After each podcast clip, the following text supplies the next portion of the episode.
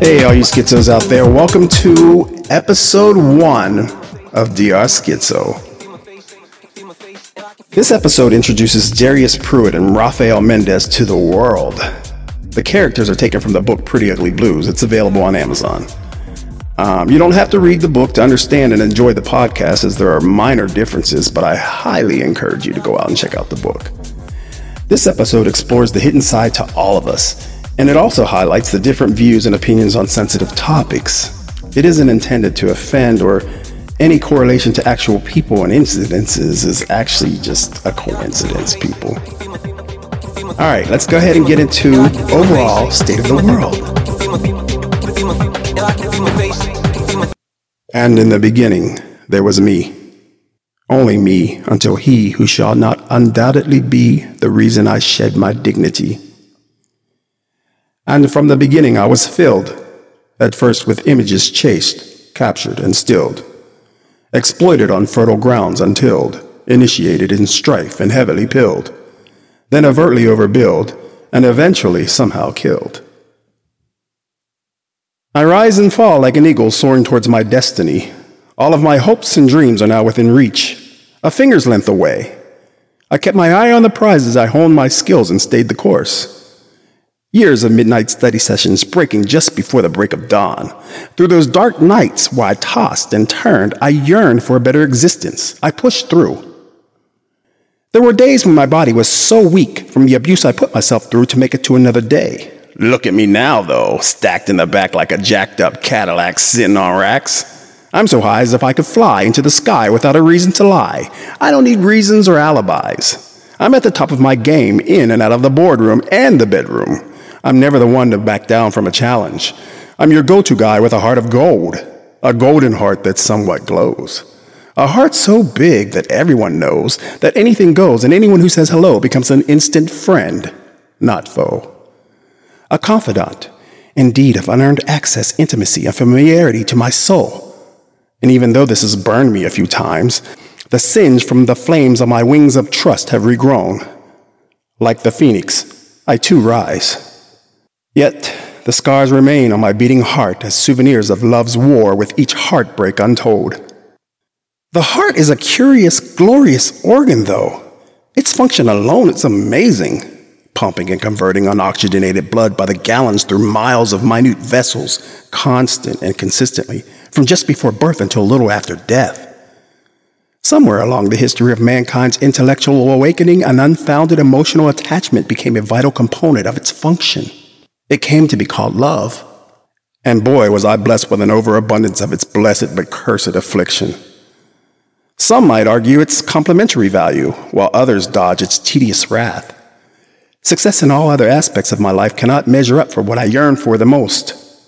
What is it about success that leaves you feeling both accomplished and empty at the same time? The degrees, the cars, the big fancy houses, all trivial trophies. Have you ever wandered through the halls of a mansion alone? I guess that's why I've become fixated on love. Maybe I smothered Melanie with my love when I should have done it with a pillow instead. At the height of my success, I lost the love of my life, and it wasn't even her. That kind of love would never be that generous to me. It was the loss of my son, who might up eventually calling another man daddy. From my early adolescence up and through today, various lyrics from love songs have punctuated my journey and dalliances with this elusive emotion. Sitting on highs in the blossom of love's aura, I danced to the beat of its rhythm. Sinking in the depths of love's departure, I shuffled my feet to a different tune. But in the end, I danced to them all. I fell in love in December, only to remember you were loving someone, not me. How can I remember a truth to set me free when I know deep inside I want to be trapped by your lies, in the hopes to keep you near my bleeding heart? They keep saying love's not fair, love's not kind, hearts don't break even. Well, why does it feel so good and hurt so much at the same damn time? Someone chased me today, so I ran. They looked for me and I hid. They were busy loving me and I was only loving you. Love goes round and round and round. Where Cupid's arrow stops, well, love is blind. You used to love me, and when you do again, I'll be gone like December because my love is stronger than a fickle fascination or random hookup when you're bored. My love is king. And so I thought I'd put on this ring to finalize this thing. Between us, there is nothing because nothing compares. Nothing compares to you.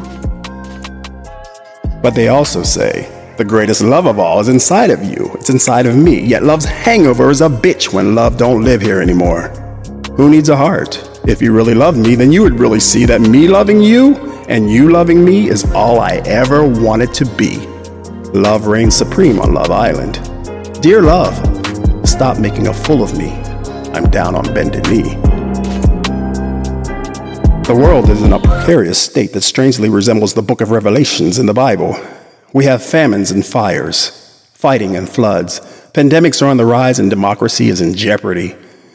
Threats against our very existence are being lobbied from the right and the left, both foreign and domestic, as well as Mother Nature herself. Belief systems themselves are at war with faith. I myself hold on to skepticism of a prophesized doomsday. I'm Darius Walker. In other ways and worlds, I am you and you are me, especially if you have reached a few self managed decades. Like me, you have worked hard to get to where you are in life. Like you, I have been where you have been. Together, we have experienced the highs and lows that life has gifted us. Through failures and successes, life has taught valuable lessons and been taken for granted. Time is relentlessly consistent from beginning to end. Don't believe me? Look back. Yesterday, I was a budding teenager on vacation with my parents in Florida. I kissed a girl for the first time and fell in love. The heartbreak from our three day relationship's abrupt ending lasted for weeks. I guess some things never change. Melanie and I had decided to end our marriage. That was four years ago. Four years now. Wow. Some things never do change. I do hold on to the hope that love will find a way to rescue us all from Armageddon, or at least light the path to the aftermath. Maybe there's an after party where everyone will meet up in a congratulatory celebration for having to endure this journey on Earth. The world needs a big dose of it right now. Hope does spring eternal after all.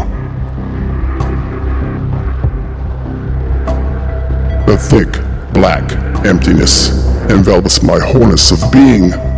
I'm wrapped in its comfort. It's part of me, and me of it. We float together in space, oblivious of time and pace. Sleep doesn't exist in the realm of this dimension because death is more of an acquired condition. Only the dead can hold secrets like a dream forgotten by the noonday hour. Attainment of that trophy is also just as elusive as love is to its addict. They are similar in the senses that you never really know when you have it, or when you lose it, or if you've ever had it in the first place. I am aware of the world outside the vast, lightless void that cocoons me. I see its ugliness through the borrowed lens of something, or someone unknown to me. Its mystery has no interest of mine nor I of it. The beings that inhabit that world appear simple and mundane, much like the one who contains me. Even though I revel in my madness, I yearn for chaotic release. I want to wreak havoc, inflict pain, create confusion and destruction. I want change. These morbid feelings are somehow more tangible and concrete in substance than most other emotions. Perplexing thoughts and questions that drift in and out of the void of my existence annoy me. Things like where did I come from? Where am I going? What are my capabilities and what are my limitations? The biggest question that arrives more frequently is beginning to pull at my conscience. It begs resolve and increased urgency at each request. It taunts my spirit, whipping it up into a raging storm from within. That question is what's next? The answer is obvious. Climb up out of your black hole and into that light they call sun. Open your soul so that you can blossom and spit out the poisons that bind you. Rise up from your slumber, fill your lungs with my essence. Let my hand linger longer here, reach in to touch my flesh there. Let my eyes quench your hunger while I devour your thirst. Rise up from your pain. Throw off your black world, turn up your bright lights. The music is fading fast. The air's texture is crisp. Rise up from your prison. Behold my petty, behold my rage. Expose your hypocrisy while I blow up this cage. Tell me your story, exploiting the gory details, entrails. Take me to hell. Rise up from your pain. I'm a simple complexity of all my experiences seen through eyes that are not mine. Each additive value contributes to my own story. I do not possess a body on the regular. I come to life dramatically when pushed, then somehow pulled toward the light. I have no use for love, sympathy, nor compassion. They are on the weaker end of the emotional spectrum. I am made up of more powerful stuff. I call myself Raphael because I need to call myself something. Something other than what I have been labeled conscience, alter ego, id, or voice of fucking reason. How fucking creative is that? I've been in the timeless void so long that I don't remember when I began. Perhaps a hundred years ago or so, I smashed the nose of a 32 year old black man that was trying to kill me.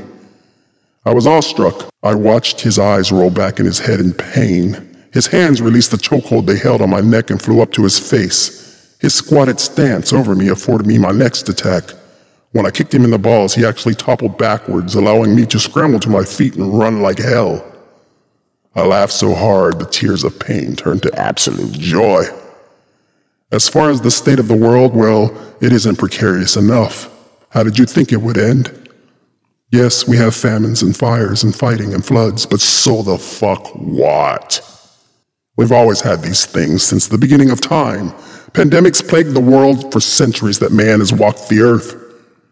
We just didn't have the technology nor the education of their existence until late. And the Bible? By far the greatest historical scam of all time. I wonder who's getting the residuals from that book deal. Mother Nature has always been an undervalued, overlooked, shortchanged whore. She's been on the rag since the Ice Age. Democracy is under attack, and rightfully so. The people on earth are spineless sheep that follow money, sex, power, and anything that grows in popularity.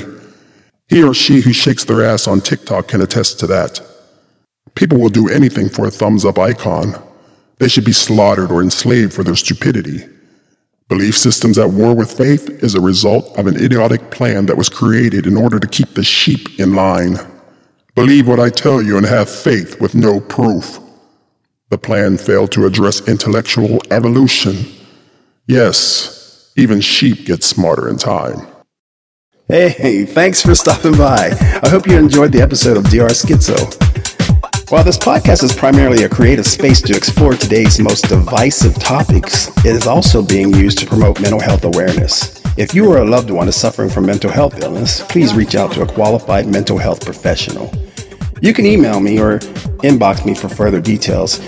If you enjoyed this episode, please hit the like button and subscribe for our weekly updates and shows. Also, come on over to drschizo.com and check out our weekly blog, where we cover more serious discussions on mental health. Thanks and have a great day. Hope to see you next week.